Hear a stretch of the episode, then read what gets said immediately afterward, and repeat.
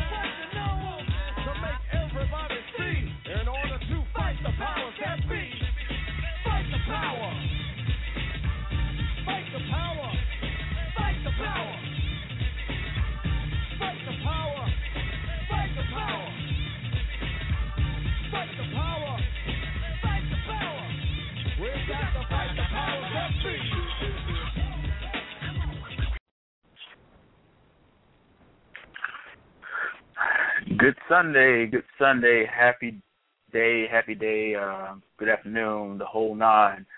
This is one of your hosts, Mario, also known as Mario Ultra Evil, because I am just that bad or something. Anyway, I'll work on that. I'm filling in for Kim today. Kim is um out of town and handling some business, so it'll be myself and Raina, my cohort and one awesome ass person who uh pretty much is the definition of debate and making sense and a lot of people don't like that. But I love it. So Raina, introduce yourself. Hey guys, it's Raina. Um you know, wish I could say I'd be I was excited to be talking about the topic today, but I'm not. not after last night. Um, but you know, should be an interesting conversation. So let's get yes, into it. Yes, it should. Yes, it yes it should. It really should. And uh, first of all, before we okay. get deeply into this, uh, I want to preface it by saying that uh, we're going to do our best to um, have a good good discussion. And I imagine, you know, emotions are going to be high. A lot of things are going to be said. The respect needs to be maintained. And uh, you know, if you come with a bunch of nonsense, you will have probably have to push pull you off the show. But um, other than that, what was talk the original topic was about is our society getting better or worse? You know, and I was came up with that idea based on looking at a lot of things that's going on in the news and media and stuff, and uh, not just our society that I was considering, even though that that would probably be the focal, focal point, but um, generally the world and uh, at large. And um, the things I was seeing is uh, I'm seeing so much. You know, women's lib has been, you know, women's lib and feminist movements have been going on for over a century, and yet we still have guys who are trying to control and subjugate women, and you know, like you can't bring a tampon into a courthouse, but you can bring a gun. You know, stuff like that. Um, violence and everything. And then I saw this thing last night, and um, unless you've been living under a rock, um, George Zimmerman was acquitted of his charges and um, is now free or allowed to go free. Although I do suspect from yeah, the, uh, so, some several articles I was reading that some other charges coming down the line. I mean, and whatnot. He's I don't think he's free skip down the street or something like that. He still has a lot of shit to go through. But still, last night's situation and the revelation that he, eh, to all purposes, was you know not guilty and uh, allowed to go free um, one way or another. It kind of it touched the core with me for someone who has not really been all that integrated into the uh, to the uh, uh, uh, the trial and as a whole. Looking at that and seeing that the evidence and the issues and the, the, the controversy and all the problems that came along with this uh, trial, and ultimately this man is allowed to go free. It touched the core with me as well, and I wasn't even one of the main people who are posting every day and changing my profile and stuff like that. It's you know, and it really made me feel good. I spoke with a a friend of mine who's uh who has a um, um a podcast that he does. He does movie podcasts. He's pretty cool, very intelligent guy and everything. And he was saying uh how he was outraged by it and everything. That really made me feel good to see a lot of non-black people who are also ticked off by it because it shows that not everybody's looking at this from one way or another. But um, I don't want to hog the show though. Raina, what is your thoughts on it?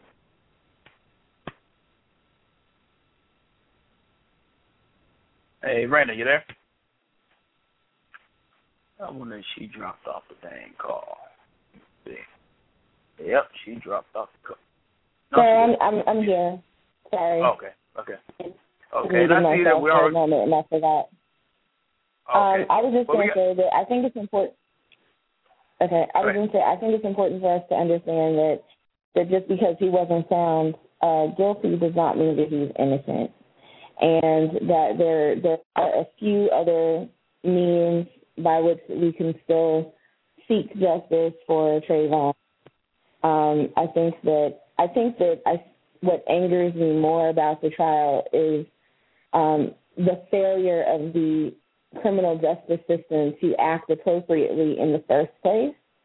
Um, there were things that were not done um, in, in terms of investigating what happened um, because the presumption was that Trayvon was the aggressor and that Trayvon had done something wrong. I mean, the fact that Trayvon sat in the morgue, even though he was six built like six houses away from where he was supposed, you know, supposed supposed to be going. He was six found six houses away, and yet he sat in the morgue as a Jane Doe. Nobody thought to knock on doors and see if, if this child belonged to anyone there or if anyone knew him. You know what I mean? And so I think what angers me more than anything about the situation is is that he was presumed to be a criminal and he was presumed to be in the wrong before anything else was done and um, the police are guilty of that. Our society is guilty of that, um, and I think that we should all challenge ourselves and to think about how we view um, people based on race and how we view particularly young black men. Um, it's unfortunate that you know this that that we're still dealing with this in 2013. So go ahead. If you if you want to bring someone else into the call, I just wanted to get that out. Yeah, and um, I guess we're gonna go ahead and um, bring in a few people. Um, um, I don't know everybody's name, uh, um, prefix or their number um, off off the top of my head. So just hit the hit the one to uh, flag me, and uh, keep in mind that this is going to be a charged conversation. So um, be be mindful of the people's viewpoints and allow the people to have their say so as well. And um, let's get this show on the road. So three six zero. This is uh, Travis Simmons, the Big Funny from Funny to the Moon. Hey, Travis. Awesome, awesome stuff. Hey y'all, how y'all doing? Mm, not so good. yeah, me either. I, I, it hit me. I mean, I expected it to happen, and I actually lucked out that uh they said that the verdict was coming up, and I hopped in the shower, and when I came out of the shower on the screen, it just said not guilty. So I didn't have to sit there and go through the emotion of of of, of, of um, them reading the results. You know what I mean, and be in that moment, and have and have that hitting me. So I, I feel good about that. Um, you know, I. uh like like, like someone uh, very wisely put, it ain't about worrying about riots. It's about worrying about the next Zimmermans and the people yeah. who take this as uh, um you know reasoning for them to do whatever they want and assume whatever they want about any kid wearing anything. Uh, a Jewish friend of mine did point out something. He said, you know, they like you said, in, uh, Raina, uh, they didn't want to have any trial in the first place. They didn't want to arrest him. They didn't take his gun in the first place. And now that uh, a chunk of the country sat through a trial that lasted almost 30 days or 40, I don't know how many, whatever it was, it was long. 44. And they get through somebody's life for a while. And I would hope that that might be a deterrent for the next gun happy bigot. I you know, think it will. I, I, me, eh, neither. Because and, uh, and I think and I think and I think we also have to um and and you know and and one other thing that needs to be said is that you know all of this is connected to a larger political climate a larger Mhm. political climate that is xenophobic and racist and anti-woman and all of these things. There are a certain segment of people in this country who are trying desperately uh, to hold on to power and to expand that power and to um, to exclude people. They're trying to exclude your vote. You know, they're trying to institute laws that will, you know, that will make it easier for someone to um, to get away with, you know, criminally profiling you and killing you. And you know, one of You're right. the organizations that's responsible for this is ALEC. You know, ALEC is a conservative organization. that's been involved in a lot of the, you know, getting a lot of these your ground laws. passed. And um, you know, it's it, it's something that we have to be aware of, and the only way that we can fight it, um, well, the only way that we can fight it in terms of you know the legislature is to, um, you know, to to use our vote and to make sure that we aren't excluded come you know the next election in 2014 and beyond. You know, we have Right. to be involved. We have to we have to write our our representatives in government. We have to stay on Right. them. You Right. We have to be our Um, representatives. Right. Exactly. Um, uh, let me just. Uh, the number is three one zero nine eight two forty two seventy three, and press one. We'll try to um, let everybody have their say so and everything like that. Just you know, be mindful of that. Um, my, you know, I was looking. I- just I was never really fully heavily invested in the whole thing because you know, I first of all, I didn't think. For some reason, I didn't think it was possible the man would walk would be found not guilty of everything. I thought at the very least he'd get manslaughter, mm, ten years, five, ten years, and he'd be straight. You know what I'm saying? I, you know, I didn't think that they would find him not guilty though. Uh, you know, that's one that's one thing or another. But in the back of my mind, I've always felt like this is a spotlight on a failed system or a broken system. This is showing how poorly this whole law, especially this law, was set up. Um, I'm a delivery driver. I'm a food delivery driver, and a lot of times I have to meet my customers early in the morning, six, seven o'clock in the morning, and a couple sometimes later in the evening and whatnot. And it's a trip. How many of these people, and I, I have to admit it, uh, middle-aged white guys answer the door at their restaurant with um, a Glock on their hip, already on their hip, as though they're expecting something to happen. You know what I'm saying? And it's like, and these are areas that are not heavily populated by black people anyway. You know what I'm saying? These are people. These are places where it's like, why do people even still live here? So, you know, I'm looking at this. You know, as I pass and I pass through a lot of these small towns, and I see sons of the Confederate sons of the Confederate veterans flags and stuff like that. You know, and I'm looking at all this stuff, and I'm like, there's no such thing as post-racial in America, and it's not, and it's impossible to look at this and say that race did not have something to do with it, whether it was on in the investigation, the trial, or even in the jury. But I think that this really does open up, lets us see where our problems are, and that we need, there's a lot of dialogue that needs to be had. I mean, Um, you know, there's there's no way that you can say that it's not racial when you have um, a, Right. a for you know for all intents and purposes a white or Hispanic man with a gun and a black child who's supposed to be armed with Skittles, an Arizona iced tea, and sidewalk. Okay, and somehow you characterize that child with the sidewalk as being more dangerous than that man with the gun. That's how Right. you know we're living in a racist society. That's how you know. You, I mean, I mean, and, and like Melissa Harris Perry pointed out on one of her programs, you know, if we're all armed with sidewalks, then what do we need guns for? Sidewalk is Right. everywhere. Plus, Trayvon Yeah. was a skinny kid. He was a skinny kid. Let's be real about this. He's 158 pounds. When I was in high school, the guy who weighed 158 pounds, we made fun of for being so skinny. Mm. Okay, and a, se- a 17 and three week, week year old child versus a 28 year old man with a with, with a loaded gun. Uh, over only 200 pounds and had MMA training.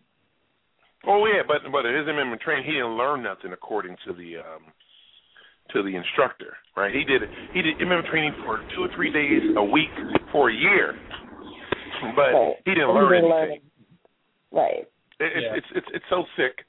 Uh, and then what you'll have, what also you'll see is you'll see like um a bunch of bigots saying things like, "Well, why didn't Trayvon just run home?" And what I've noticed is Well, it's very wait a second. similar Why that when you're talking about when you I was going to say, What? well, here's the thing though. If you're if if if I'm being followed, and I've been followed before, if I'm being followed, I'm not going to lead you to where I live. You know what I mean? doggone right, I'm and not, damn, I'm- and yeah. you're not going to lead anybody to where you live when the only place at the house is the boy waiting for the Skittles. Right. You're not going to bring some unidentified man back to where the kid is. Right. And but Trayvon doesn't get that type of honorableness, right? Somehow the the bigots uh piggyback on George's uh, George Zimmerman's original description of Trayvon. He's up to no good. He's uh, um, uh, he's very suspicious, and um, they trigger off of that. And you notice how they always skip past the following, and I would even say stalking, okay? Because if you can really follow somebody that long, it's a long way, man. And I don't think anyone has to be in the position where they can't be concerned for their own safety when somebody first follows them from a car, so you feel those lights on you in the dark, right? Then pulls ahead of you in the car, and then once you pass them walking, they get out of their car and start following behind you. I don't understand how anybody cannot understand the fear that Trayvon had as a human Yeah. being, earthling, being followed. He don't get that. He doesn't get that at all. Oh, by the way, I just want to shout out to all the people. Uh, how did all that praying for a verdict do for you? Mhm.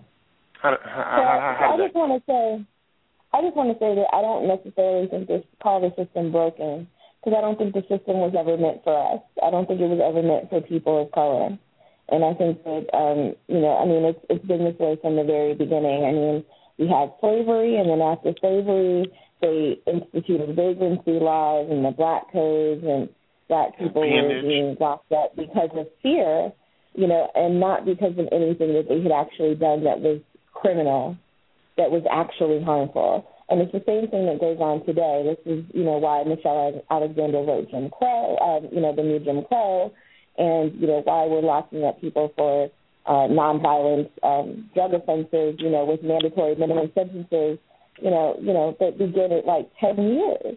That's ridiculous. You know, it's ridiculous that you should get ten years for a nonviolent crime that I you know agree. for smoking something that doesn't hurt anyone but you. You know, it's ridiculous. But that's the country that It's we live in, and so we have to keep in mind that the system was never for us. So we can't we can't expect the system to do right by us because the system was never meant for us. Okay, um, we have uh, three other callers um, in the queue. So, uh, um, I'm gonna try to give each one some time to talk. Four two four, are you there? Uh, yeah, I'm here. Yeah, I was just saying. Uh, I just wanted to say, I don't know why people are surprised at the verdict. I mean, just not too long ago, Oscar Grant got shot on tape, and the guy Right. basically got found not guilty. Got two Right. years and did eleven months, and I mean that's on tape, cold blood. Right. You know, this happens time after time, over and over, and then we expect something different. You know, every time, like, oh, it's too much evidence on Zimmerman. Then I got one thing against. I noticed a lot of black people, like, not a whole lot, but you got the opposing side of some black people that that'll say, "Oh yeah, that was cold," but uh, you know that Zimmerman did that, but why aren't we outraged about black on black crime? Which we are outraged about black on black crime. We always been outraged about it, but it doesn't get no media attention. We, black people don't control the media. The, the media blew this thing up. And Yes. just to feed off of your point, sir, you know, they're saying, well, why don't black people march or why don't black people do anything when there's black on black crime? Here in the city of Baltimore, there was a, a they had called for 300 black men to show up and rally for the for all of the killings that have been going on here in Baltimore. 600 black men showed up. Guess how much of that, how much footage of that was on television? Not very much. So Good, you want to you want to know what people are doing. You're not going to see it. You're not Right. going to see it.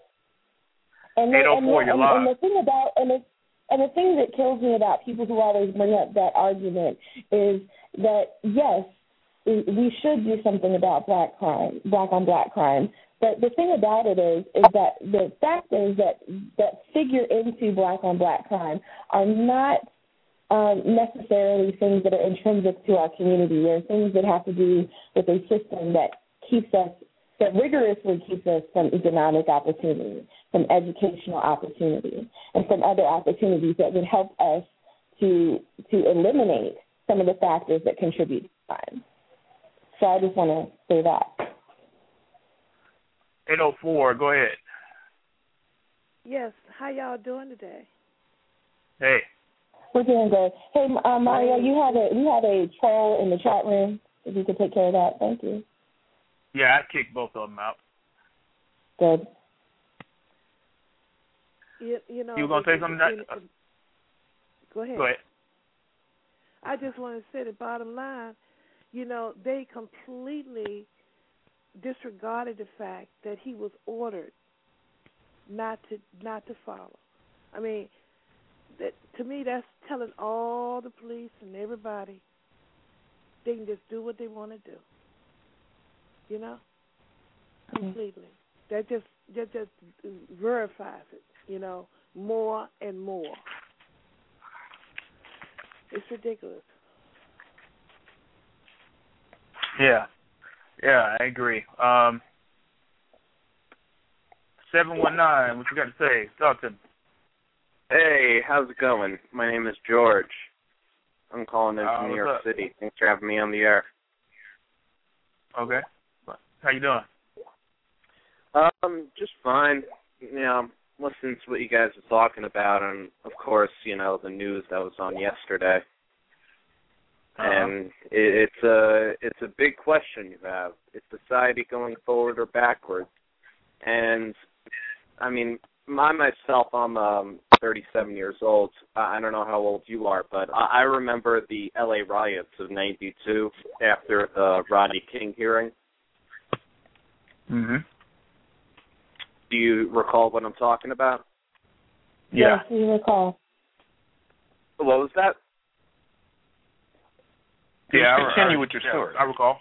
Oh, Yeah. well, perhaps I should explain to your listeners what happens in um in 92 in LA is uh the famous Rodney King beating video by uh three white cops. And For they were acquitted of their four white cops, so I apologize. Four white cops. And you could see him on video viciously beating uh, a black gentleman. And they were acquitted of, of all charges, and that started a riot, which caused several billion dollars in damage. And Mhm. right now, from what I understand, there's not a riot in a, in Florida. So I take that a- as a, a good sign in a sense that society is going forward a bit. Do you understand where I'm going there? No. Yeah, I think I get you. No, I don't. No, No, I don't. part of the saying that since no, the niggers of the didn't go ape shit and started collecting their Okay, welfare and eat See, we, we knew you were a troll, but we let you, we would give you a chance to talk, and, and no one interrupted you with your silly Yeah. ass. Okay, Yeah. but we knew No, but I- we knew you were because people in the chat room wrote as soon as you started talking, we heard in your voice. We assumed Yeah. who you were, but we were right. We went, here you go, here we go, here we go. We knew what it was. Yeah, yeah. I'm I'm gonna let I'm gonna let it be known right now, man. I'm not gonna send the trolls calling and shit like that. First time first time I hear that you're about to start some shit, you boot it. Don't even waste your time. Because it, we're not here for all that, man. That's that's some childish shit. Grow grow a pair and go watch some Looney Tunes or something like that. Don't come on don't come on the radio show trying to disrespect people and cause a bunch of controversy. Get your childish ass home. Um, I was gonna. Okay, can you please? Uh, we got some more people in there, Xerxes and some Yep. other folks in the chat room. But anyway, um, I can see that. I was gonna say. Also, the uh, thing to keep in mind about '92 is is that um, the LAPD has a history of brutalizing and uh, and and violating the rights of black people in LA. This is not. And is not finally, somebody got it on tape.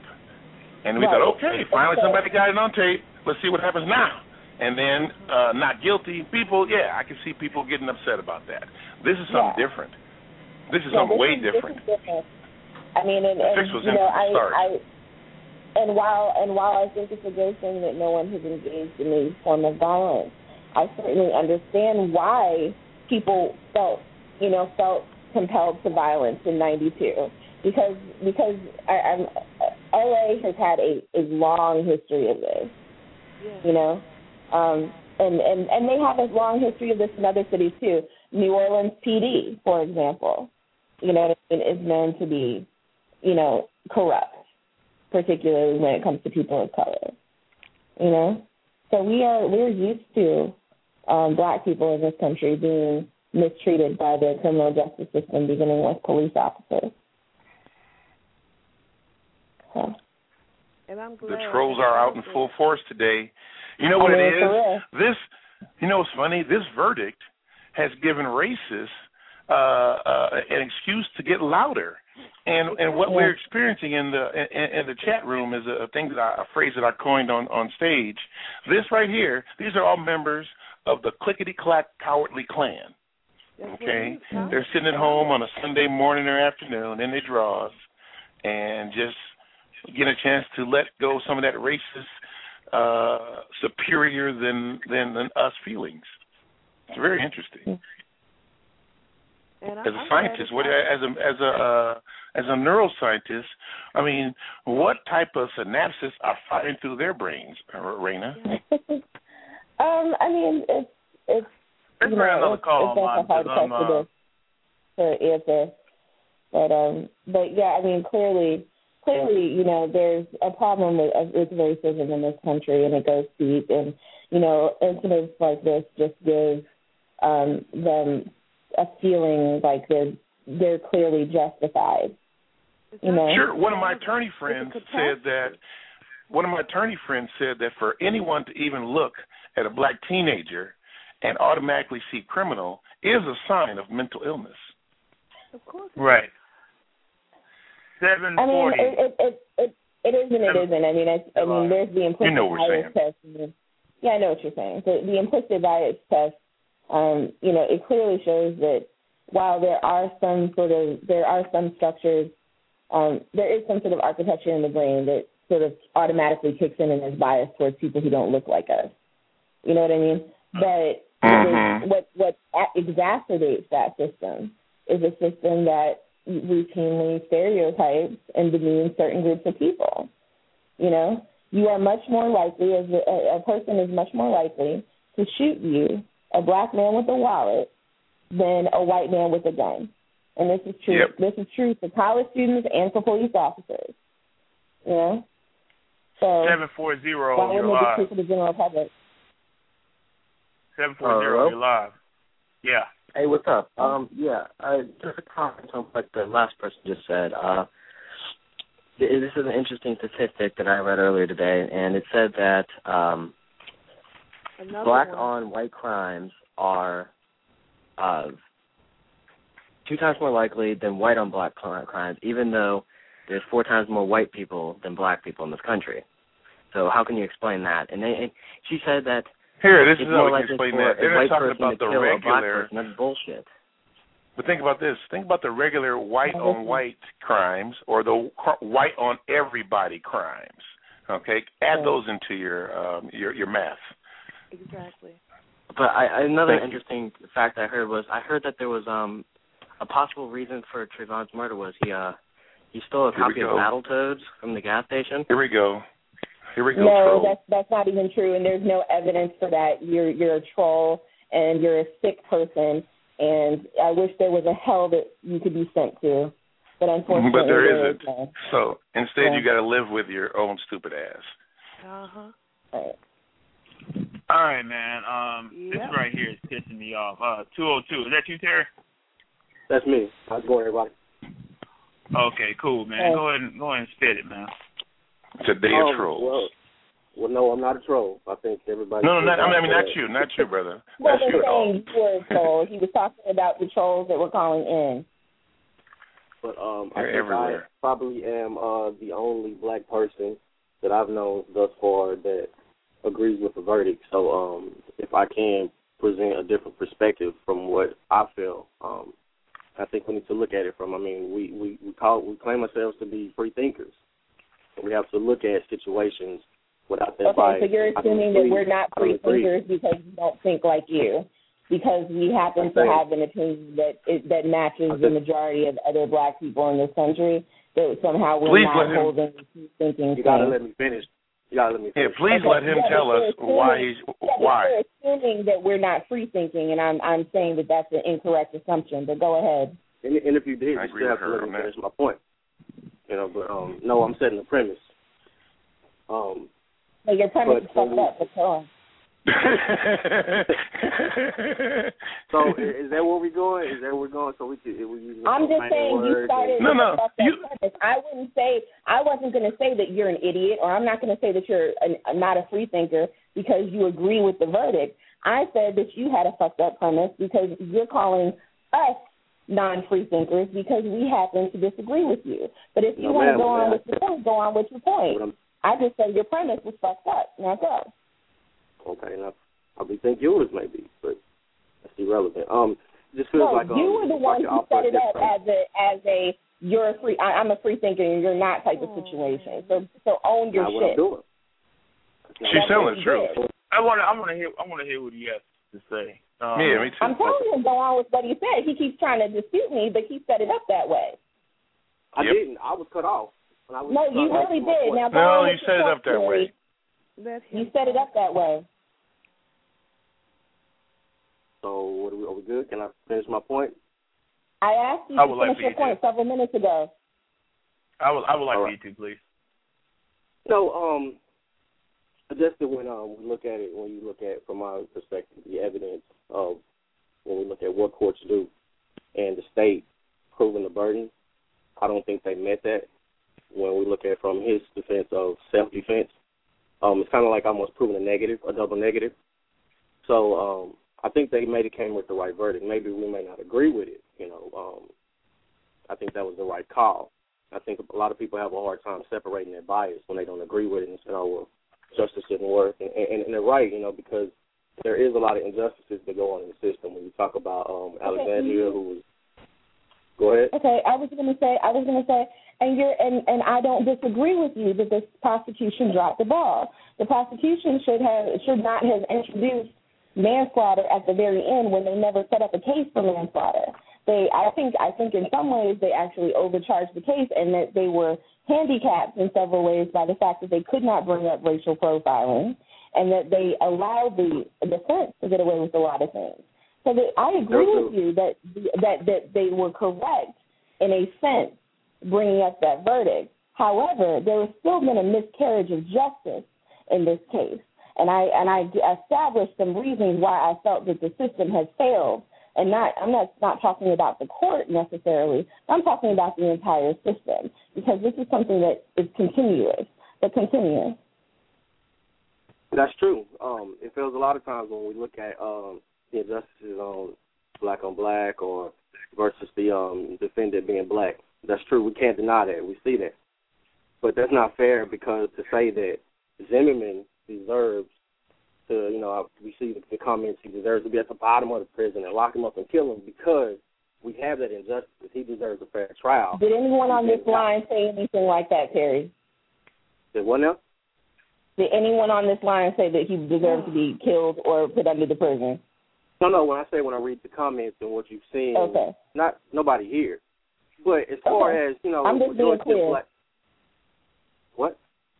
I just want you to be. I just want everybody else to be clear that that had not been no, no, I haven't heard it. I haven't heard it on this show, but you know, in, in social media, you see it. A lot of people, you know, they they lay their claim to to uh, to Zimmerman. Oh, he needs to be locked at the bottom of the prison, and oh, he needs to be dead. We need to kill him because of this. But and, and I asked if the roles were reversed. True, if the roles were reversed, we know if Zimmerman was black, he'd probably be in prison already. We got that. That's true because it's. If Zimmerman was black, we would have never heard it. about the case. If he was black, we would have never absolutely heard about the case. Okay, and he would have been arrested that night, and nobody would have had to march, and You're and would have been, we would have right. never even found out about it. Okay, You're but absolutely the right. fact that we did find out about it, that is the good thing. Okay, because it does create um, a source for dialogue. Right, And but let me finish that. You're absolutely right. That's true. All of that would have happened. But I asked, would you feel the same way about Zimmerman if he were black? If if he were black, What are you would talking feel about? the same way about him getting off? But see, none of that would have happened. We wouldn't be having this conversation You're right. You're right. Again, again, you're absolutely right. it, would- it would I never happen. So you're asking to you're He- asking to flip it into something in that would He would have been in prison. All of that would have happened. But would you still Hey. feel strongly about it? Go ahead. I'm sorry. black security guards don't shoot about- black security guards don't shoot white about- kids. I was going to say I would still feel strongly about anyone who shot any te- any unarmed teenager for any reason. I would still feel strongly about that. But I think Even in this particular self-defense. but I think in this particular case, because race is a factor, because he was unarmed, because Zimmerman had other other recourse, he he could have stayed in his car. He didn't have to go after a child. And all of his inconsistencies talking about he was looking for a street sign when he when he's a neighborhood watchman, had been a neighborhood watchman, he lived in this neighborhood for years. I'm not buying that he just was looking for a street sign to give to the police officers. That's BS. So I mean, there's uh, numerous other You don't have to. this. But when we talk about what all of them is the actions that led up to, they were all legal. We can argue that was he wrong for doing it? Yeah. No, but legal doesn't mean doesn't Would mean doesn't mean moral, doesn't mean ethical. would doesn't you have done the same thing? thinking that he you was done? Probably not. He's not believable. He's only You, you Zimmerman is only charge him for murder, believable to bigots. something that's. Zimmerman is only believable to bigots. Right. You okay? How and, you and, and figure here's my, it was here's legal? Let me let me let me make sure been legal. that you understand something. Wait, wait, Deborah. Let me, Deborah. Let me let me make sure I say something because I want us to be clear on something. Legal doesn't mean right. It was legal in this country to own human beings. It was legal in this country to make to to hunt human beings down and bring them back to their owners.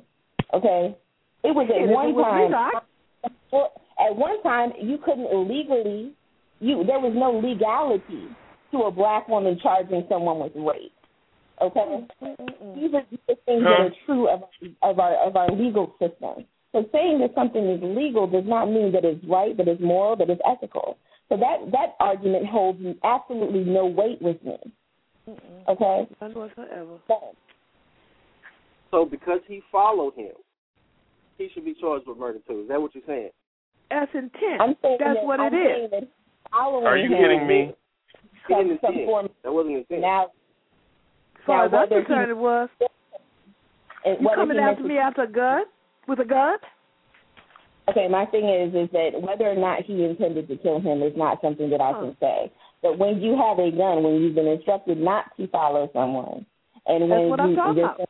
Well, those punk let's be clear get again. away. Let's be clear on the shows- facts. wait, Let's it be clear on the some facts. He wasn't instructed not to clear someone. going- He said they said we don't need you to do that. excuse me, excuse me, it Oh, shows some boy, oh, intentionality with respect to a confrontation of some sort. He was intending to get that kid in one way or No, another. you can't. You He can't was either going to he was, no, he he was was going to he was either going to accost him or he was going to confront him. But he was not going to let him get away. And that is the thing that we have to be clear on. when when we listen to the tape, the um Zimmerman tells the 911 operator he lost him. You know, after he said we don't need you to do that. First, I want to make clear that there wasn't an order. They said we don't need you to do that. There wasn't necessarily an order. Maybe he shouldn't have done it. Maybe he should have. That's irrelevant. So that, at that point, you got to let me talk. You got to let me talk.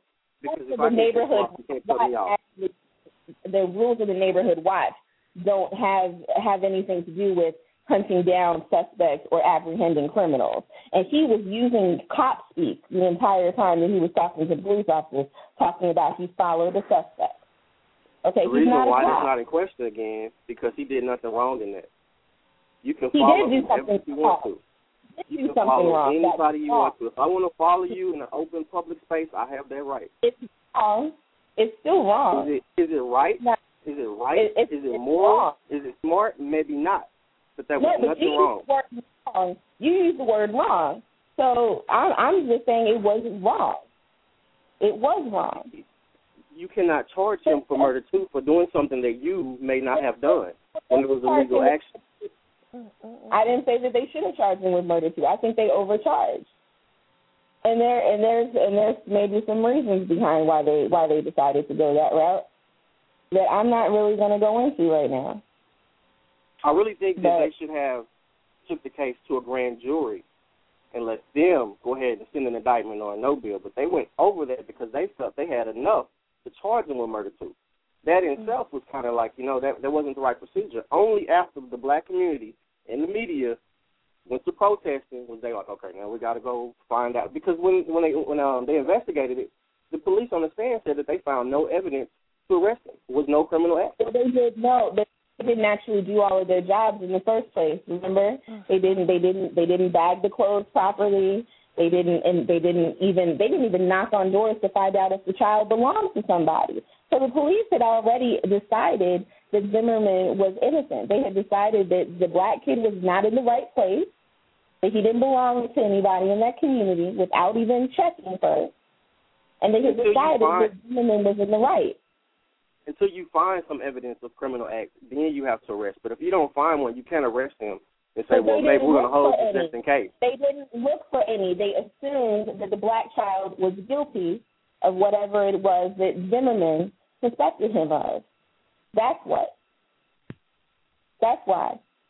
Because children, even black children, are not given the presumption of innocence. When you investigate a murder, you're, the fact that you're investigating a murder, even investigating a murder, suggests that you think that there may have been a a reason why this person was a victim, that why this person did not contribute to their own death. Because Trayvon That Martin is the presumption behind an investigation. They didn't do a proper investigation to begin with wouldn't let me go. where that child was concerned. They did not. They violated his civil rights. They Trayvon Martin violated- civil rights. Yes, they violated his civil rights. They didn't. They didn't. They didn't. They didn't give him. They didn't give him the benefit of a full investigation to begin with. It's relative. Hmm Okay, can I uh, interject for a second? Hello. Yeah, go ahead. Okay. Uh, I, yeah, I know it's getting kind of getting heated a little bit, especially trying to take care of these trolls in chat. But it's it's something that I I wanted to say earlier. It's something that I noticed with a lot of my coworkers, uh, a lot of folks that you know I'll talk to casually in in and outside of working on Facebook, and it's very interesting as to how easy it is for people to try and find this this politically correct middle ground. Whereas, oh well, they both were probably doing something they shouldn't have been doing that night. And I kept hearing that over and over and over again, even before the trial started. And I could only think to myself, well, it's interesting. We've already proved that George Zimmerman was carrying a gun he wasn't supposed to be. That was already proven, and with, without a without a doubt, everyone agrees on that. But that keeps getting skipped over for some reason. It is also proven that he profiled Trayvon Martin without even knowing anything about him. He assumed that he wasn't supposed to be there, and he assumed that he was honking up to no good. Likewise, everyone else also profiled him in the same manner and assumed that he did something wrong, even though nobody there was nothing proven in the entire case that he actually did anything wrong, other than use some racial slurs, which I I, I detest. Criminally, he did nothing wrong, but it was all too easy to assume that he did, and he was for no way, shape, or form given the benefit of the doubt. And for the life of me, I you know I've tried to express this to other folks who have not. Of course, the folks that are expressing this have never had to go through anything like that in their life, so they I guess it's hard for them to actually understand what being criminal or inherent criminalization is, and mm-hmm. being looked at upon that sort of way. But it, it's amazing that that that entire concept just escaped them, and that how easy it was for them to assume that he was doing wrong, rather than maybe he honestly was just. I, I, maybe just maybe it just maybe me. Maybe he was just coming home from the fucking store with some candy and a, a goddamn iced tea, and someone who accosts him in the middle of the night may have not wanted to ask him for a cup of fucking sugar. Because I'm sorry, where I'm from, if somebody approaches you in the middle of the night, they want to either kill you or rob you, or rob you to kill you. Of course he's going to be hostile. Of course, anybody who approaches me now, even as an adult, accosts me in the middle of the night, I'm going to be suspicious just because of where I grew up in, in central Louisiana. That's that. That's just not going to change. That is a defense mechanism for survival for me to have been alive today to talk about it. So it, it just it infuriates me that how easy this criminalization is of a young black teen is, is just oh it, it's such a foreign concept that you know I guess in between us collecting welfare checks and popping out children we find some time to you know rob a few people here and there. Right. Well, I, I, I didn't get to say at the beginning, guys, because I was having some technical difficulties. But I do want to say that there is going to be a show tomorrow. Kim will be back hosting uh, tomorrow night at 7 uh, p.m. Central Standard Time. So please tune in for that, and we'll talk more about this case. Um, but I think we probably should, um, you know, get into, you know, some of our other the other topics that have to do with, um, you know, with the the topic that, of today's topic, which is is society going forward or backwards. So if we could get to that. Does anybody have any thoughts on that? Well, you can look in the chat to get your answer for that. I mean, just wow. it's just sad. Just look at the chat for a second. Look how many of them are in here, and that are are are really trying to project their racist ideology, which is the irony. They come to a, a show not wanting to actually contribute, but wanting to just troll and perpetuate the same racist ignorance that they, you know, they claim that we're doing. So, and and yeah, can we have an adult debate? Well, okay. How about you and your friends stop trolling? Um. Hey, um, Mario, I uh, someone I S L E O, um, whatever. He needs to go. He needs to go. I'm trying. I'm, tr- I'm trying to stay on top of them. As a matter of fact, uh, I'm bringing a few calls. Uh, oh, this should be good. Uh, go ahead. You're live now. Uh, is that me? Yeah, it's you. Oh, hey. Hey, Paul Hey, Chapman man. here. Hey, Mario. Good to hear from you. um, You too, man. Yeah, I uh, I'm calling in as a Florida resident, and one of the things I wanted to say that I wasn't aware of until I looked a little deeper into uh, this this whole Trayvon Martin thing and the George Zimmerman case after the acquittal last night is I don't know if anyone's brought this up because I missed the earlier part of the show, but the nature of the way self-defense law works in the state of Florida, which was apparently changed. Um, it isn't just the stand your ground thing, which was apparently not an affirmative defense in this case, but that the laws that created the self uh, stand your ground precedent have made it so that um, instead of a defendant making an affirmative case with state, um, with with self-defense, the onus is on the prosecution to prove that it wasn't self-defense, which strikes me as a terrible legal precedent that can easily be applied in a racist manner. And uh, I think that we're going to see a lot of bad results from that uh, in this in this state of mind, unfortunately. Yeah. Like proving yeah, double it negative. is. It's, it's, Why was it so hard for it's the state to come up prove that? Yeah, I mean, Glad I think there was even a case where there was um some crazy guy who was at his home who shot a traveling salesman and claimed the um s- self-defense basically and uh, they were having some difficulty prosecuting him because of the nature of the way that the law has has changed. Hmm. See, I wasn't even aware of all that. Well, there's a lot of terrible shit that goes down in Florida, pardon my French. I believe that. Yeah.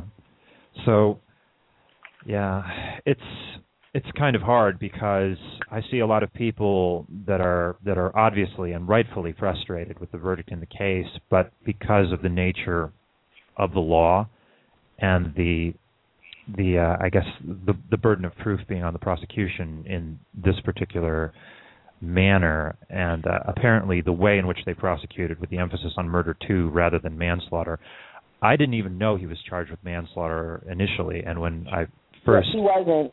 They brought it up at the last. They added it in as a lesser charge. Yeah, they and the the the problem is, as I understand it, that um, if they are making a self-defense case, then it becomes the the burden of the prosecution to prove that it wasn't self-defense, which goes to intention and other things like that that would be really difficult to to actually prove. That's Yeah. hard to prove. Yeah, um, That's why they didn't make the Actually. I, I was reading this morning that there was a that there are people who are trying to, um, you know, lobby for um, a Trayvon rule to be legislated, um, which would, you know, suggest that like if you started a confrontation or if you followed someone and it led to a confrontation or to their that person's death, that you know you've lost that the ability to essentially claim self-defense. So. Yeah. I just think that the the stand your ground thing is is problematic in general. I mean, It is. just I, I don't think it's necessarily uh, a, a bunch of other states. Their self-defense laws apparently you are legally obligated to retreat if possible, and then if if retreat is not possible, self-defense is an affirmative The way it thing. usually works. Right. Yeah, You can't be but but it seems like it's backwards here. You can't be the aggressor and claim self-defense. hmm Right. But in in the state of Florida, apparently you can you can under these laws you can initiate a fight or some sort of conflict and then claim self-defense if you believe your life or or you know severe severe danger to your life or self or I guess other people is also included in the letter of the law. It's and that's what was particularly difficult about. Oh, I'm sorry, I didn't mean to cut you off. Go ahead. oh no, go ahead, go ahead. I think that's what was particularly difficult about this one because um, the question one is following an aggressive act. If so, or if not, when the confrontation started, because what we have from the evidence, and Jeantel's testimony backed it up, was that um, he came from behind him and he said, "Why are you following me?" He asked, "What are you doing over here?" The phone hangs up. Well, he said, "Oh, you're going to die tonight," but that wasn't, you know, a factual. That was his statement of what happened. But the phone hung up after that. So we don't have no idea of what happened after that or who threw the first punch. Zimmerman could have very well threw the first punch. If in fact he did, he can't claim self defense. If Trayvon threw the first punch, he can't claim self defense. So we don't know which one threw the first punch. We have to go off of well, See, who more, who's more likely to have approached the other or who initiated it, and it's all speculation after that. I think the problem is, though, under the letter of the law in Florida, after these changes that were made to this defense and how self-defense is claimed and examined, and and who has the burden of proof and everything like that, that in the state of Florida, it actually doesn't matter who threw the first punch or who initiated the aggressive action. It merely matters whether the person, the defendant, They reasonably feel for their li- fear for their lives. Exactly, and That's- apparently, I was I was reading about um, someone, a lawyer, who was talking about a case that was a bar fight between two men, where both of them were independently charged with assault, and both of them were acquitted because in each case their juries felt that they were making a compelling case that they were in fear of their lives, even though well, if, they were both like equally responsible for the fight. If it had been on the other shoe, it sets up a bad precedent as well. It says that I could be innocently walking down the street unarmed, and there's a guy following me, and I don't mm-hmm. know who he is. Yeah. If I feel that my life is in danger at that time, before he approaches me and attacks me, I can attack him first and claim self defense. And that's what we're seeing. We're actually seeing stuff like that here in the state of Florida. There are cases that are being and tried. And it also too. There's there are other cases as well. I mean, there was a case of a um I believe it was a in this case it was a black man and a white and a white um and a white guy, a black guy had shot the white man, claiming that he was standing his ground. Um, I'm not sure who started the fight, but um, the circumstances were were really ridiculous. There was really no reason that if they were in a fist fight that this man had to shoot the guy because he wasn't he wasn't in danger of you know his life wasn't in danger you know maybe a couple of bones in his face. You know but his wife wasn't in danger and he shot this kid in front of his in front of the man's child. And I, I thought that was a horrible case um you know where stand your ground didn't make sense. But apparently there has been a few a handful of cases where people's lives were saved because of you know this law being in place. But I think that it's it's too problematic to keep on the books. You know, well, for about, reasons how, like what we saw. How about this lady? I think this is in Florida, uh, who shot up in the air. You know who I'm talking about? And she got 20 yeah, years. actually, that yeah. was the same. That was the, that was actually under um the the same um woman, uh, Angela Corey you know, who was um, at the press conference last night, um, who, you know, one of the investigators who had actually investigated this case and decided whether or not to bring it to trial. Um, it, and what's so interesting about that case is, um, and they brought this up on um, MHP this morning, is that she was saying, like, this woman uh, decided to throw the book at that woman because there were children in the house. So her thing is, is that she's supposed to be an advocate for children, and people were saying, well, if you're such an advocate for why didn't she get, you know, uh, more involved in this case with Trayvon instead of leaving it to your underlings? Well, you know, there but there has I don't been. know. I mean, some, I don't know um, if I necessarily agree with that, but you know. Uh, when I first when I first heard about that case, I was outraged. But looking a little bit deeper into it, there's some selective reporting of of things that people aren't necessarily aware of. The reason the woman was prosecuted in the first place was because when she fired at her ex, her children were in the arc of fire. And ballistics apparently um, bears that out. The, the bullet holes were in the walls, not not the uh, ceiling. Also, apparently, after she was released on bail after being charged with the crime and told by the judge to have no contact with her ex, she went to his home and gave him a black eye when was arrested uh, by the Oh, cops again. It, it's it's really really messy and ugly and not as Well, all. why did she shoot from the get go? That's what the was thing. He, what was he doing?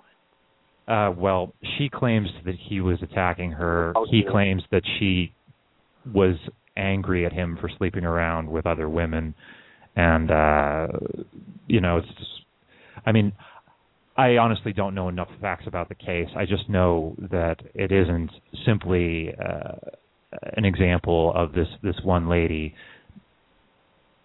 trying to to protect her children because the trajectory of the bullet puts that into question, and her later behavior is also kind of suspicious, to say the least.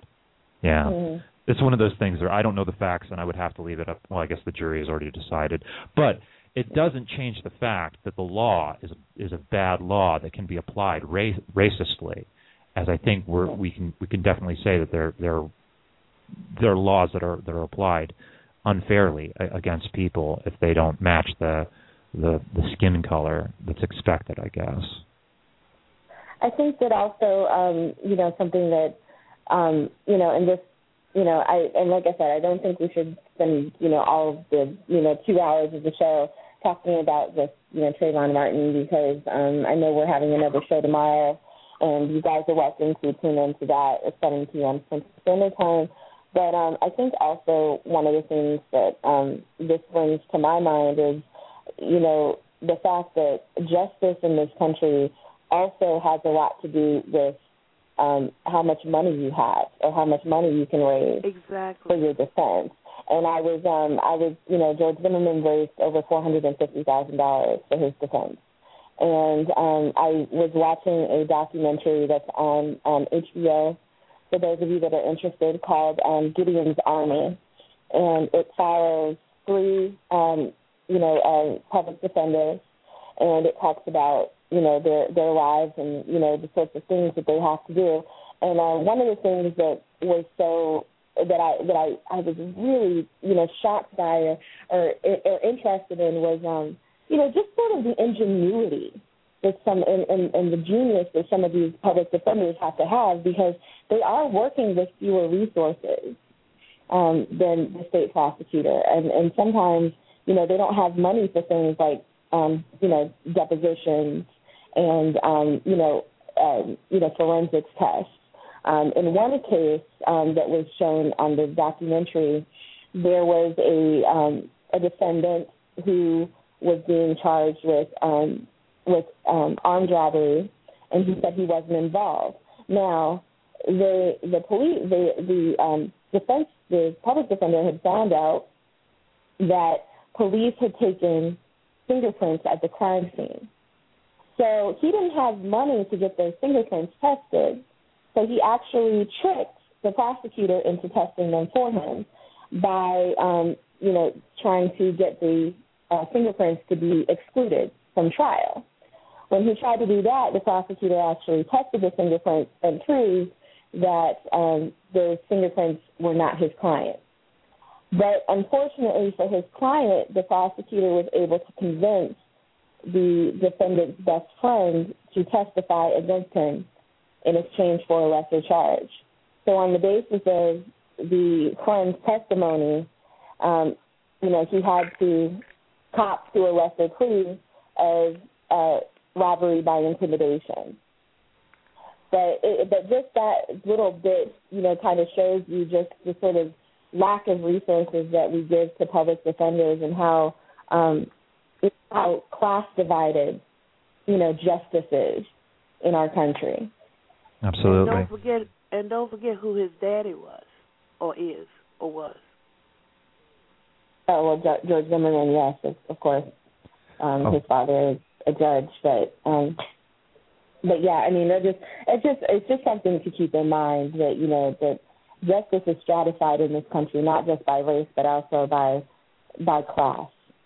Um, Absolutely. You know, people, you know, they, these these public defenders they have about 150 cases or more at one time. You know, some law firms, you know, they only assign a case at a time to a particular lawyer or attorney you know, and they have, and some of these firms have limitless resources, and you know, it's just, it's unfortunate that, um, you know, that a person, a person who hasn't yet been indicted can sit in prison or sit in jail for months at a time. And meanwhile, while they're sitting in, in, in jail for months at a time, their children starve, or their or their house gets taken, or they lose their job, or they lose any means to support themselves and even if they're able, you know, to, you know, defend themselves successfully and get off, you know, they may not be able to reacquire those things. You know?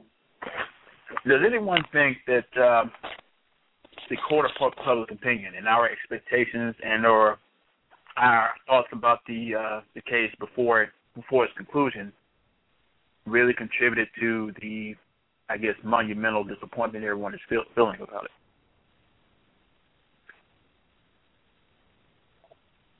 I'm, I'm sorry, not sure. I'm not sure exactly what you're again. asking.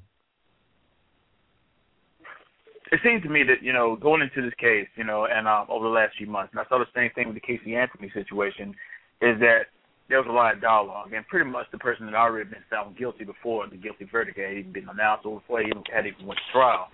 And then when she was found not guilty, it, there was an epic amount of crestfallen very uh, uh, disappointed um, responses and whatnot on Facebook. Do you think that we kind of hype ourselves up to kind of expect something or you know hope something's going to happen or a verdict is going to come that we feel that this person deserves, and then when it does not happen, that contributes to the the vitriol and the the the anger that everyone feels. Absolutely. Yeah, I think that that's certainly true to a point. It speaks to a larger problem, though, I think, of our culture of violence in many respects. I think one of the things that I thought was most grotesque about, I mean, other than the, the, the just the injustice of the entire scenario, but after the verdict was announced, when I was on social media, Facebook and Twitter, and I was seeing all of these, you know, white privileged uh supposedly liberal people calling for bloodshed. I mean, like literal bloodshed, like like Mm. making death threats and that sort of thing. And I was thinking to myself, how how does this possibly help the situation? Uh, also, I think I got kicked out of the chat room, but I don't know why. Well, uh, he might have just gone on a on a um on a on a banning spree, so you might Yeah. have to add him back in, Mario. So, um, but yeah, um, you know, it's it's it's hard not to sometimes get emotionally involved in some of these cases. I mean, you see this this you know, George Zimmerman was a 28 year old man, and Trayvon Martin was a 17 year old child. He was a child. You know what I mean? And it's hard not to um, to feel um, to feel you know strongly when you hear that a child has been hurt. You know, so Certainly, but I just don't think that that calls for like vigilante style justice. Oh no no no no No. no obviously no no no no no I Yeah. wasn't I don't think anyone here does either. at all. No, I I don't justify you know vigilante justice. I don't justify justify vigilante justice against George Zimmerman, and I don't justify George Zimmerman's vigilante style justice. Exactly. You know, so I don't justify I either. think a lot of the times, I think a lot of times we need a villain. Um, I was discussing with my sister about the same case, and is that, so, and she says it's the fact that Trayvon Martin died at the hands of George Zimmerman, whether guilty or not, that he deserves some type of punishment. We need someone to blame. We need the villain. So if nothing did happen to Trayvon, as if there's no justice for Trayvon, because something has to have happened to the person because he caused it, whether the reason why he caused it is relevant or not. We need that villain or someone to blame. Well, it's, I mean, it's it's not just that for me. It's just uh, you know, as a free thinker, I don't believe in a hereafter, and um, and because of you know the things that I know about, uh, or the things I've come to know about the world, and and you know my thinking in terms of karma and you know what have you, I don't believe in karma. I don't believe in any form of cosmic justice. So Yeah. if if there is going to be justice, it has to come from human justice. It has to come from our criminal justice system. And because I, because I don't believe in vigilante justice, I don't believe in lynch mobs. You know what I mean? I think um, I think that this is the only um, the only way that we can exert justice. We can't, you know, depend on a god or a, a fictional hell to take care of it for us. But um, you know, just as you know, there are there are a few other avenues by which the Martin family can seek justice, and and I I'm I'm sort of reading some reports that there may actually be um, some federal charges being filed against uh, George Zimmerman, and um, not only that, but the Martin family can also sue George Zimmerman um, for wrongful death. Um, you know, and um, and they will, and I hope that they um, are able to prove their case in court successfully and to at least get some sliver of justice. And I hope that maybe um, even they can, you know, successfully legislate this Trayvon, you know, rule if um, you know, if that comes to pass, you know, um, because that might, you know, prevent, you know, some some similar tragedy in the future, you know. I think that's where it should have been the first place in civil court. Zimmerman family got the money, but as far as criminal court, um, there was no evidence of a crime.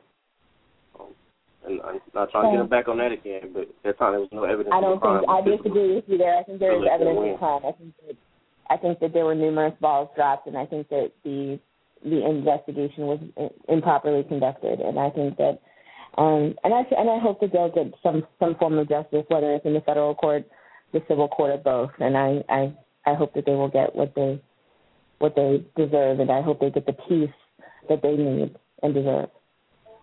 So. Well, this case has certainly brought up a lot of interesting points, and um, a lot of these things that are, you know, there are a lot of things that uh, that are being said that you know some things I didn't even know or didn't completely understand what whatnot myself. And um, I admit that I did go on the tirade myself last night, and uh, you know, because I was looking at it from a standpoint of this guy, this this young kid was killed, and this guy's getting away with it, and it really struck my core. And I think we, a, a lot of people, most of us, really, really reacted that way and it's kind of hard not to. It's kind of hard not to be emotionally charged behind the situation because you're looking at this as this guy is literally getting away with murder.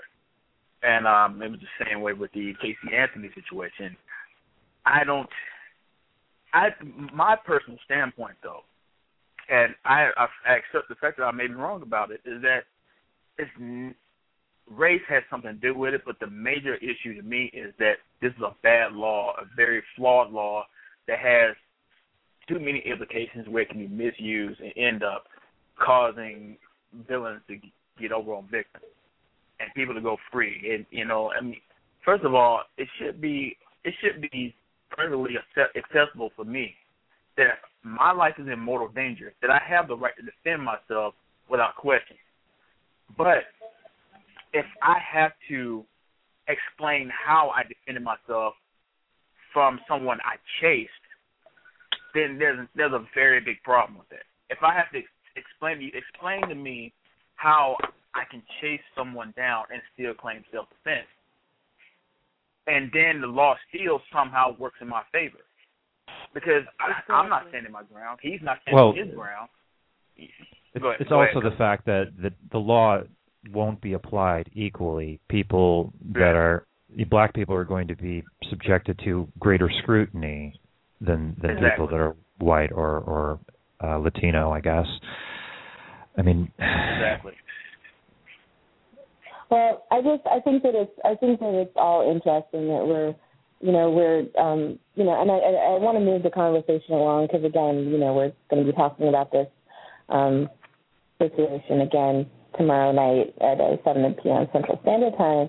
But um, you know, I I think it's it's worth noting that you know this year will mark the 50th anniversary of the 16, 16th Street Baptist Church bombing. Um, and you know the four little girls who were killed in that bombing.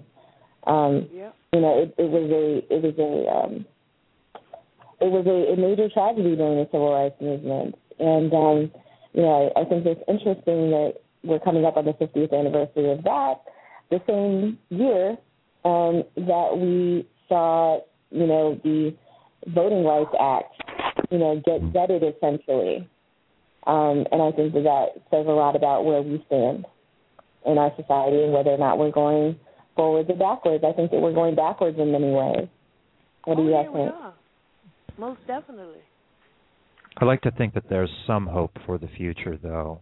I mean, as bad as things may be when we have injustices like this and when we have the Supreme Court doing things like that, that that at least more people are aware of these things. They're more concerned, they're more outraged, and they're willing to express it. And they have new tools at their disposal, like well, like Facebook, like Twitter, like social media, to get the word out there and uh, to not just sort of silently acquiesce to the injustice of of you know what's what's being forced upon people. So, despite despite the tragedies and despite the the injustices, I'd like to think that there is some hope for the future. That we can right these wrongs. I would like to think I would like to think so too, but it, it is hard not to be cynical. Um, it is very hard not to be cynical in this age, especially um, you know that in a country where, despite the fact that we elected our first black president, you know that also you know uh, caused uh, many people to form uh, race racial hate groups. I mean, there's a number of Mhm. you know of militias and, and, and hate groups that formed solely because they were um, upset about Obama being elected. You know, right. there right. are you know, and, and then and then a lot of this anti-immigration talk that we're talk that we're we're seeing is is deeply racist. You know, um, it, it, it's it's troubling. You know, for a person of color like myself to see that and to see what's happened with you know this this Zimmerman case and to see the gutting of the Voting Rights Act and to know that there are still yet more challenges that are going to be brought against the Voting Rights Act because there are other um, there are other you know parts of the of the Voting Rights Act that are being targeted, um, you know, by ALEC and other you know conservative you know movements. Um, it's troubling for me, and I think we I think we are headed in the wrong direction. Oh, yeah. it, it is very troubling. I mean, because you got to imagine that you know there are people who are just.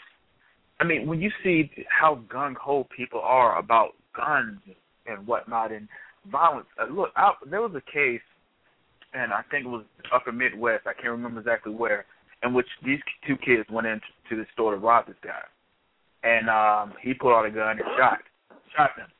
One guy ran off, the other one was struck and fell on the ground he came around the corner. I mean, around the counter, chased the other guy out the out the win- out the door. That he got away. The guy come back comes back in. He's already unloaded his clip. There's a kid, young black kid, laying on the ground bleeding. He is no longer a threat at this point. This guy goes to the back, gets another gun, and comes back and shoots him point blank. Now he didn't get off with that, but there were so many people who supported him, saying that he had a right. That was self defense and stuff like that uh, it becomes you know when you get into cases like this, you see the true ugliness of just how bad people can be. And there are some people who absolutely do not care about your life simply because you are a black or you're a woman or something like that. You are nothing to these people. And for those people, there's no dialogue that you have, and there's nothing that they will accept. I mean, I mean, think right, about right. it. I mean, we live in a country now where where tampons and sidewalk are considered weapons and are considered dangerous, but you can have a gun in the in the state assembly, and you can have a gun on the street, and that's acceptable. Right. But you can't carry tampons in the state assembly, and you can't be walking around while black where there's sidewalk. Yeah. Three four seven, you're on Hello. Oh, Yeah, up?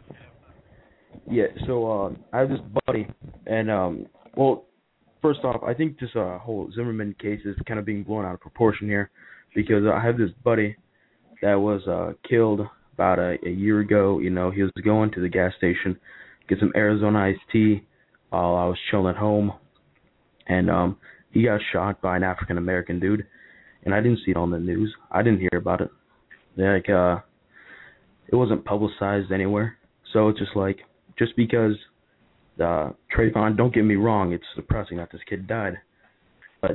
But just because he's African American he was killed by like a, a white person or someone of white color, you know.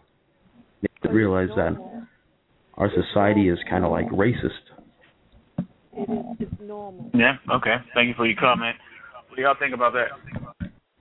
It's normal. Um, and and and sorry, I'm I'm at this point I'm I'm thinking that's a troll, but um I think that you know it's unfor- if this if it is true, it's unfortunate that Jocelyn was shot.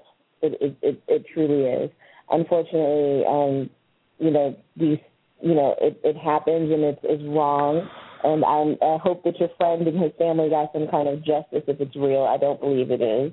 Um, you know, but um, in, in Trayvon's case, I think that we've illustrated a number of reasons why this this case is different from your friends and why it is racial and why it's not been blown out of proportion. And you can go back and listen to it again, but I really am I'm really done going over and over the Trayvon case because again, that was not the topic of this show and we are going to have a longer discussion about it tomorrow. So you can call in and ask that question then. But for right now, I'm done with it. So. Okay, well, I guess we have batted that back and forth enough. Anyway, I didn't expect that we'd get get it going this long, but it was good conversation nonetheless. And um, do y'all think? Does anyone think that the society, that our society is actually improving? So, and how are we making any mm-hmm. strides to making a better, a better society, not just for certain groups, but all minorities or all people involved? I think that a lot of people think that, you know, uh, I've I've heard people, you know, years ago when I was younger would say, that's just the way it is, and and you know they just accept too much. You know, uh, it, we got people like that that just accept the way it is. You know, mm-hmm. I don't know why. You know, but. uh I, I, I I'm seeing that, you know. You know, I'm just seeing that also. Just it's just the way it is.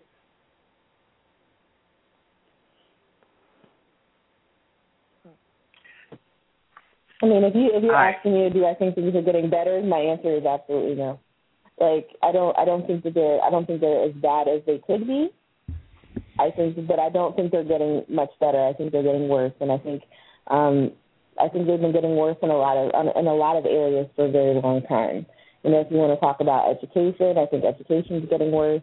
I think that um, some of it has to do with um, the fact that there is a growing uh, part of our population that feels that this country is not belongs to them, and it, they don't want it to change its you know its color.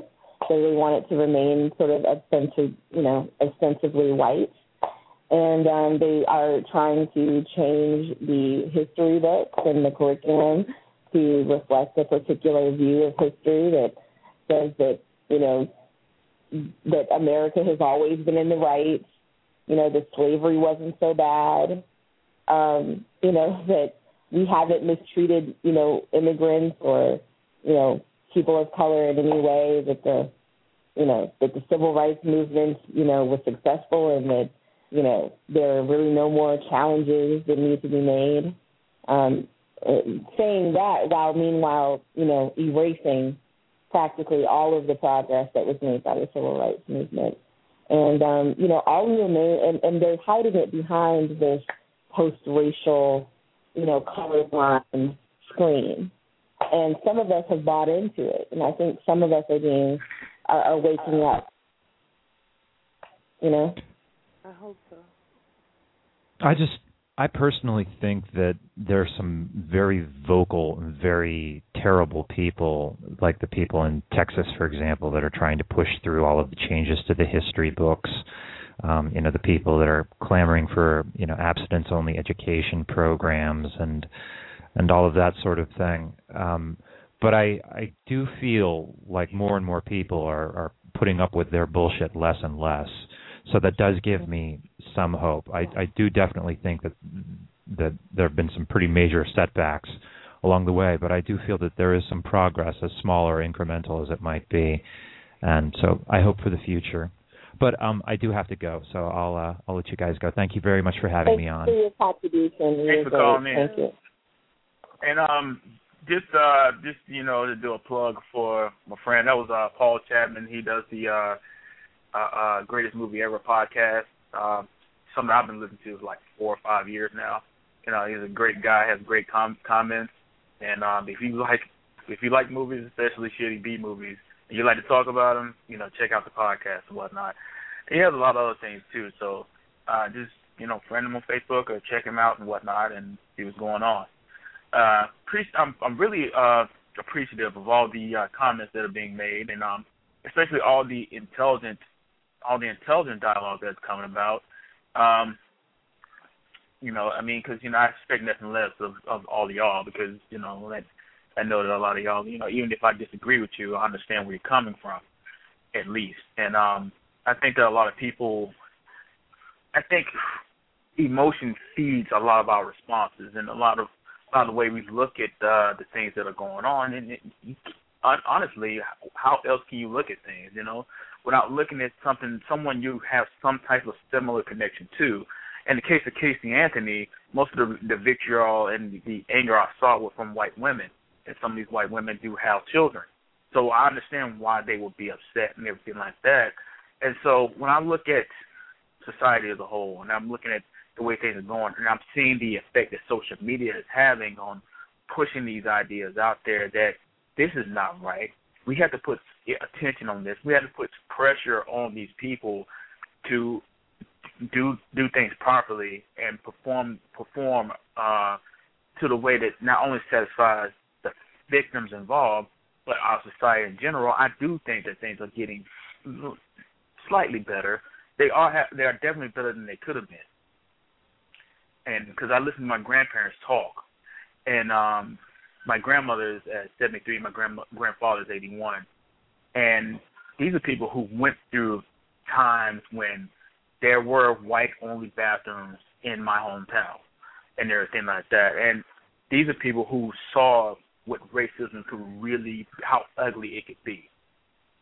And um I mean, just because they we operated a, a, under a paradigm that says that that had racism as you know more in a more overt context does not necessarily mean that racism is not as with us as it was back then. No, no, no, no. I think I that it's at just all. No. as much with us. Yeah, I think it's just as much with Yeah. us now as it has ever been, and I think that now it's much more insidious because it isn't in the open.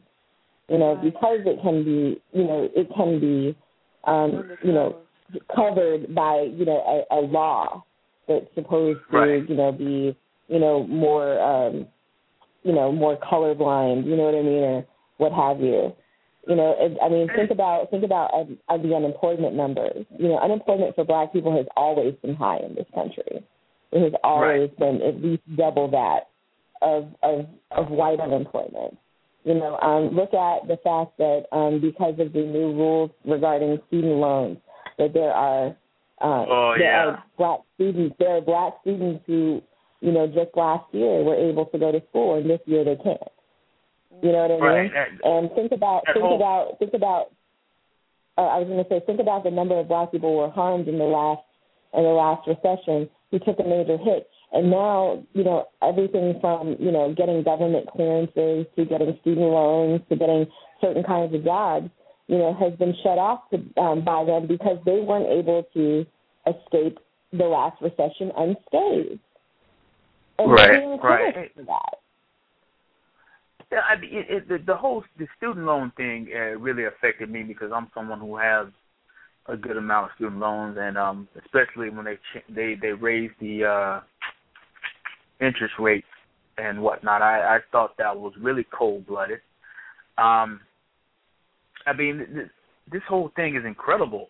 I mean, because you got to, you know, uh, we try to we try to hope for the best. We're told that work hard, play by the rules, and you'll get ahead in life. And actually, that's not the case. The case is that if you can know the right people, please the right people, and grease the right right hands, you can get ahead of everybody who is doing things the hard way. Who are, I should say. I'm sorry, man. and that's not fair. Not bad. And uh, Somebody no, it's not fair. a- You know. some, somebody should write a book. You know, one of these uh, black executives ought to write a book on. The title should be "How to Kiss Ass Right."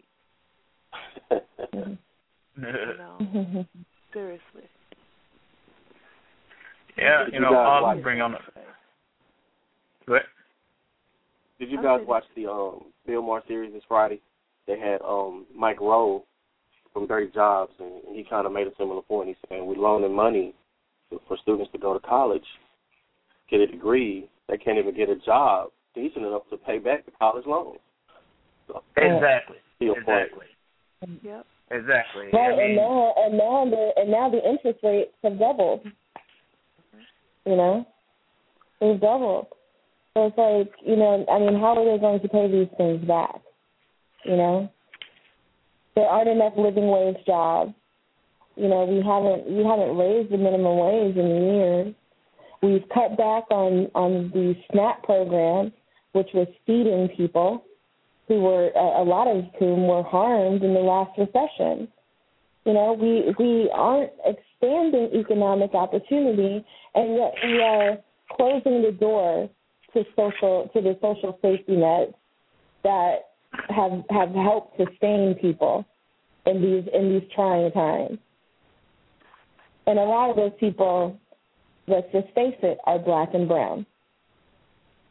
Well, what kind of argument uh, that there were uh, jobs available, but they're jobs such as like um, plumbing or construction, jobs that nobody really want, or that black and brown people won't work. Now, I see a lot of Mexicans in construction, but I mean, it, it begs the question: if if I went to school and got a four year degree, do I really want to go work construction? Is that what I stayed all I have to study for, doing thesis papers? You know, so I don't even buy that they want black people or brown people or other people getting into construction. I, I don't buy that. I, I think that we have to recognize that there is, you know, despite everyone saying we want to have Americans working these jobs, that, that we really don't, and that a lot of people in these various industries do get over by using immigrant labor because they can afford to pay them less because they aren't here legally and they don't have to be responsible for these people's insurance or their health or well-being. So we have to be honest about that part of it too.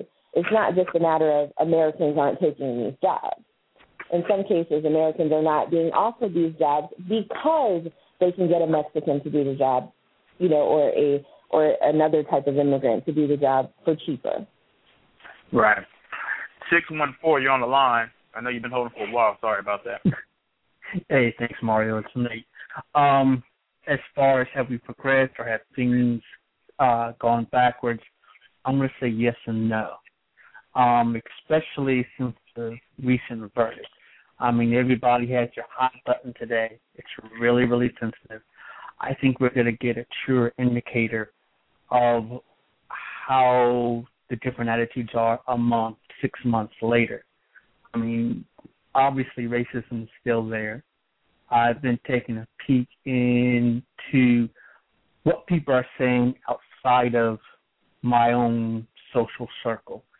And I know a local radio station on FB uh, here in my hometown. I looked at some of the comments that some folks are saying, and some of the comments, you know, it kind of shocked me at first or surprised me, and then I had to come to my senses and say, okay, why are you surprised?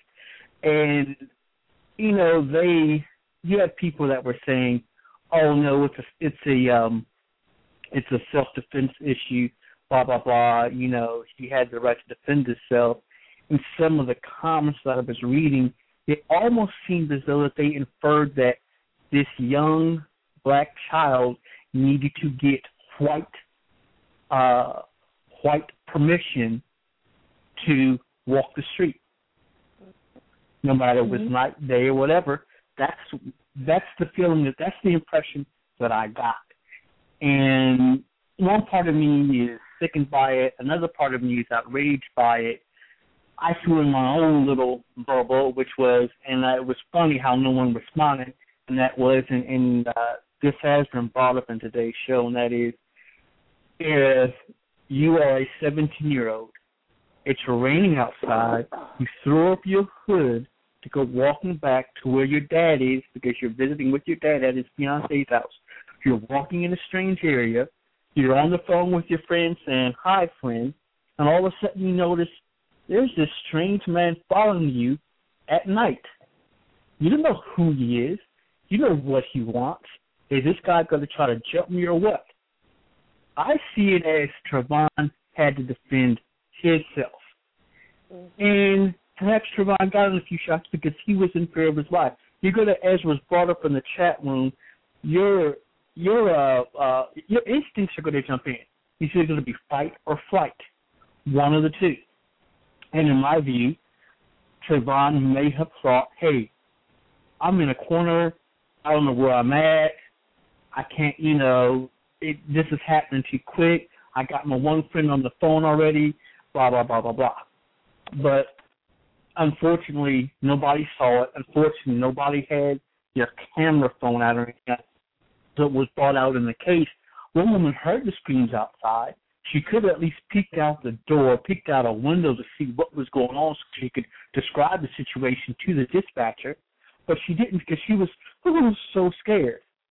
And I also found it interesting how the defense, the last one of the last witnesses they brought up was this white woman that Zimmerman had befriended, and what she was saying on the stand. I found that very interesting, and the reasons why I found it interesting is that yes, she's a white woman. She's saying, well, these African Americans they did a home invasion on me, so forth and so on.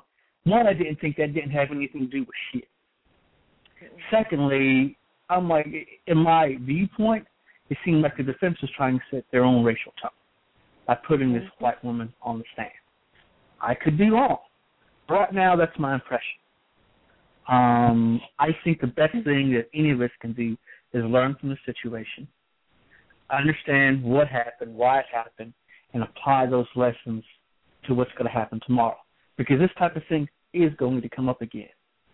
There's no doubt about it. And when it comes up again, you shouldn't be surprised. But we should, whoever is involved in the next situation, I would hope that they've learned from what has happened in you know the past year and a half and understand what it is they have to learn, how they have to apply it, so that yes, justice can be applied. That's very important. It's not a matter of, as I saw earlier today on Facebook, how someone put up one of those pictures talking about, oh, we have to let God give us the knowledge and the wisdom. Oh, as we, as everyone has stated uh, earlier in the conversation, that prayer didn't do anything. What grand design did God's will play out? A young 17 year old kid got shot and killed. And he was reported to the police to the police doing nothing. He was walking down the street. Zimmerman was on his, from what I understand, was on his way to Target the this young kid walking. He walked him and called down the street. You know, he saw him walking down the street and what was he doing? Was he peering into someone's window? Was he in the act of breaking into someone's house? No, he wasn't. He was just walking down the sidewalk, minding his business. Why didn't you, uh, Zimmerman? You could have minded your business, but at the same time, he was a neighborhood watchman. His obligation is to observe and to report. He observed that GZ was walking down the street. That's what he observed. There was no reason to call the police, but in his mind, he felt compelled to do so. And then he took the extra steps by actually following him. And then I've heard people give the argument that, hey, that wasn't the police officer that told him that we don't need him to uh, follow. That was just a dispatcher. I don't care who the hell he was. Zimmerman was told for his own good, for his own safety, not to follow. Point blank. We can infer from that that if you're, stay, if we're keeping you out of trouble, so that one, you can stay safe, we're saving you from any possible civil, uh, any civil charges that you can get, any charges that you can get to get sued from this. There's a lot of protection that went into don't follow this kid. You'll put yourself in a world of trouble. But that's what he did. And now we have this total controversy that has engulfed our country and Gulf in Gulf many parts of the world. And yes, I was upset when I heard the verdict. I was cleaning the bathroom here. All right, I'm cleaning the bathroom. I'm doing my thing. Blah blah blah blah blah. And then I come out the bathroom. All of a sudden, it's on television. I thought they were going to wait until Monday to announce the verdict. Yeah. And I saw it, and I was so shocked. And when, as I took some self introspect, I was really hurt. I, I had to keep quiet into myself. Mm-hmm. I, w- I was hurt by it. Granted, I wasn't surprised, but I was really hurt because the reality was there now. This is what we have to face. Plain and simple. And I was hurt. I wanted to go off on a tirade like you, uh, Mario, but you know I said, no, no, no, just let me process all this because I'm hurt right now. I'm I'm really hurt. Um, and I'm thinking to myself, you know, what's going to happen from this point on?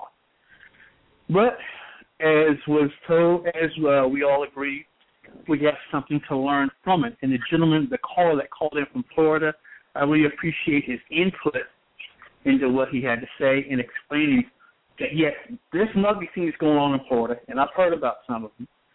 Uh, and why the laws got set up the way they did in Florida. And I, I think to add that is very important so we can understand more as to what's going on down there.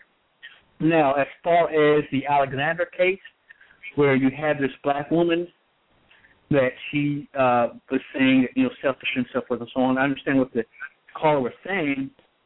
Uh, however, this was a warning shot, and she got 20 years. Right. Come on, where is the injustice in that? On one Right. hand, we have something very questionable over here where a 17 year old kid gets shot and he's killed, and that person's being set free. On the other hand, nobody was hurt. Granted, the shots came kind of close to some kids, but it was a warning shot on somebody that already had paper on them. Granted, maybe she shouldn't have gone back in the house to get her car keys, but it's a warning shot. Come on.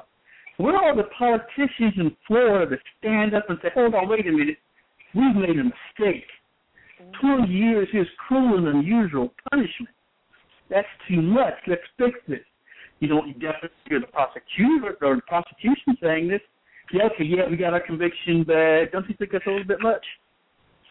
And the judge saying, well, I have no, you know, I don't have any room to operate in because this is what the law says. So this is what she's getting. And that's it. I Well, don't see I mean- Go ahead.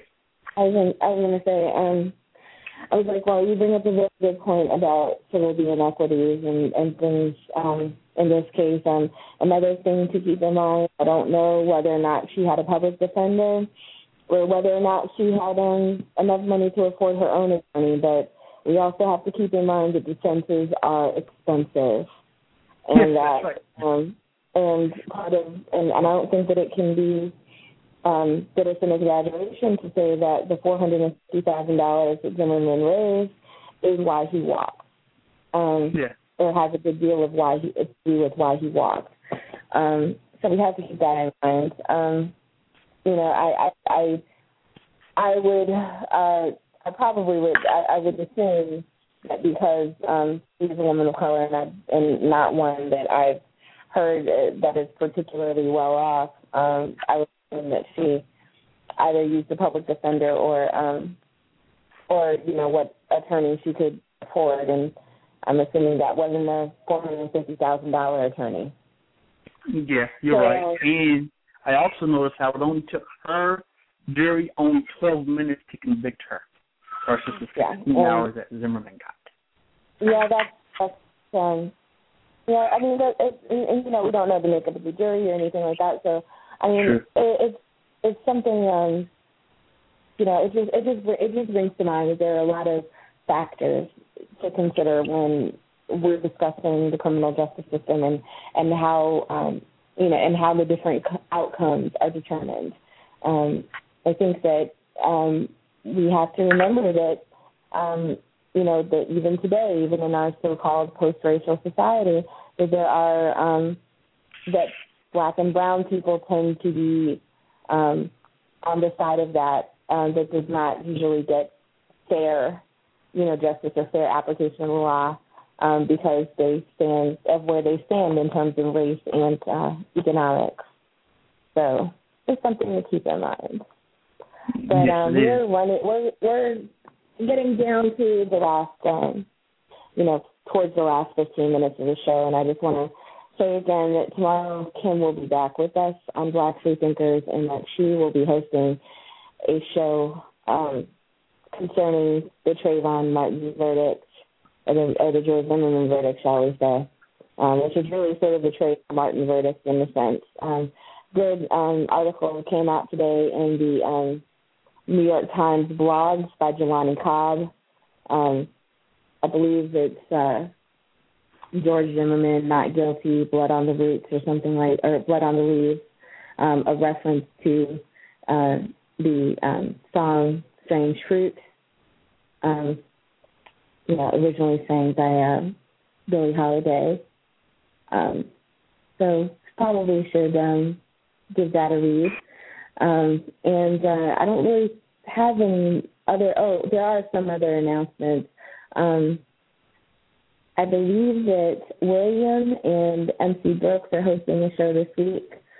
on intellectual elitism, and, and they'll also be talking about scientism and um, and some other things. Um, so you guys should probably uh, look out for that on the Breakbeat.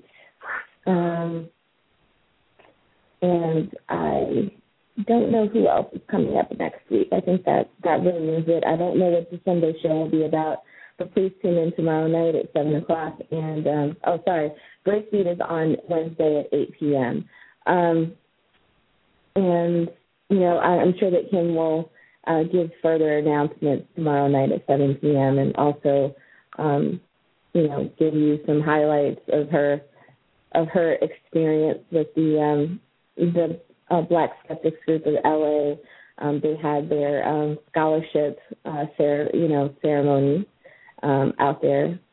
Uh, so hope you guys will tune in tomorrow so she can maybe give uh, a word on some of her experiences there and um, talking about the Trayvon Martin verdict and what it means and hopefully, you know, we can maybe come up with some ideas on what we can do, you know, to affect change? You know, do we demonstrate? Do we, you know, do we sign petitions? Do we, you know, give money? Um, I think one of the ways that we can uh, affect change is to control our do- our dollars.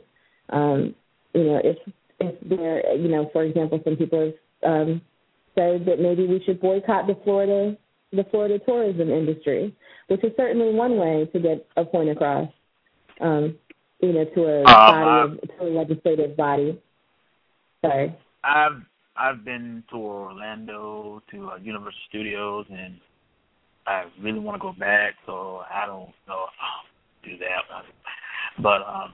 Okay, well, no one was saying that you specifically had to do that, Mar- Mario. I'm just it was a suggestion, and those of us who feel strongly, who don't want to give our money to to states where you know these sorts of injustices happen have every right to you know keep uh, keep our dollars to ourselves or to spend them in places where these sorts of tragedies are not able to go on um, unpunished. Um, so there are numerous other places where you can what you can do with the amusement parks that are just as good. Um, you know, there are there may be even other ways that we can affect change. So hopefully we'll talk about some of those tomorrow night. Oh yeah, yeah, definitely, and I'm I'm hoping that uh, some uh, very good dialogue is going to come out of it. Um, you know, because you know I want people, I want to find a way to affect what is going on and everything, but something that will really, really hit them where it hurts and really sends a powerful message. Um, all right, so the yeah, the, uh, the show went kind of a different direction. I didn't expect to uh, discuss the Trayvon thing the entire time, but uh, you know, I guess you know momentum carries and shit happens. And uh, um, Kim will be back tomorrow night. Um, well, she'll and obviously she'll have a lot more insight because this is what she does and she's good at it and whatnot. Um, I want to thank everybody who called in, everybody who was a part of the show um, everybody who had a good thing, something good to say. Um, I even want to thank the damn trolls because it lets me see just what kind of dickheads out there. And you know, I, I said that on tape, so forget it. You know what I'm saying? Um, it kind of affected, you know, my. Uh, I expected to have a good dialogue and a good exchange with people, and to have the idiots in there that did kind of affect my mood. But hey, what what what can you do about that?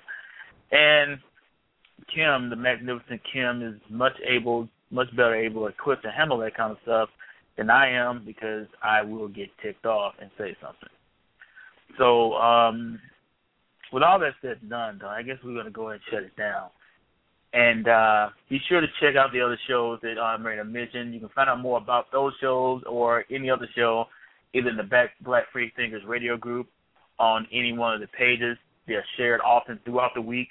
Uh, be sure to check out uh, check them out and support the show so we can keep this growing and keep a positive message of change and uh, um, education going out to the masses. Um, for on behalf of Kim, I'm Mario, Ultra Evil, and that was when you supposed to say your name, Glenn. Um, I'm sorry, we didn't we didn't go over this, and I'm feeling some kind of way. But um, my name is Raina, and I'm the host of RSS Feed. And you know, I I forgot to mention that I had a show yesterday called um, "What Is Ratchet," and we talked about rat the term ratchet as a genderized and racialized term, and other sorts of um, you know racialized terms or racial epithets and how we dehumanize people. So I hope you guys listen to that. But I hope that you all enjoyed the show and um enjoy rest, rest of your weekend and um hope you tune in tomorrow night to listen to Kim as she discusses the Trayvon verdict and uh, possible solutions. So with that, have a great day. Bye.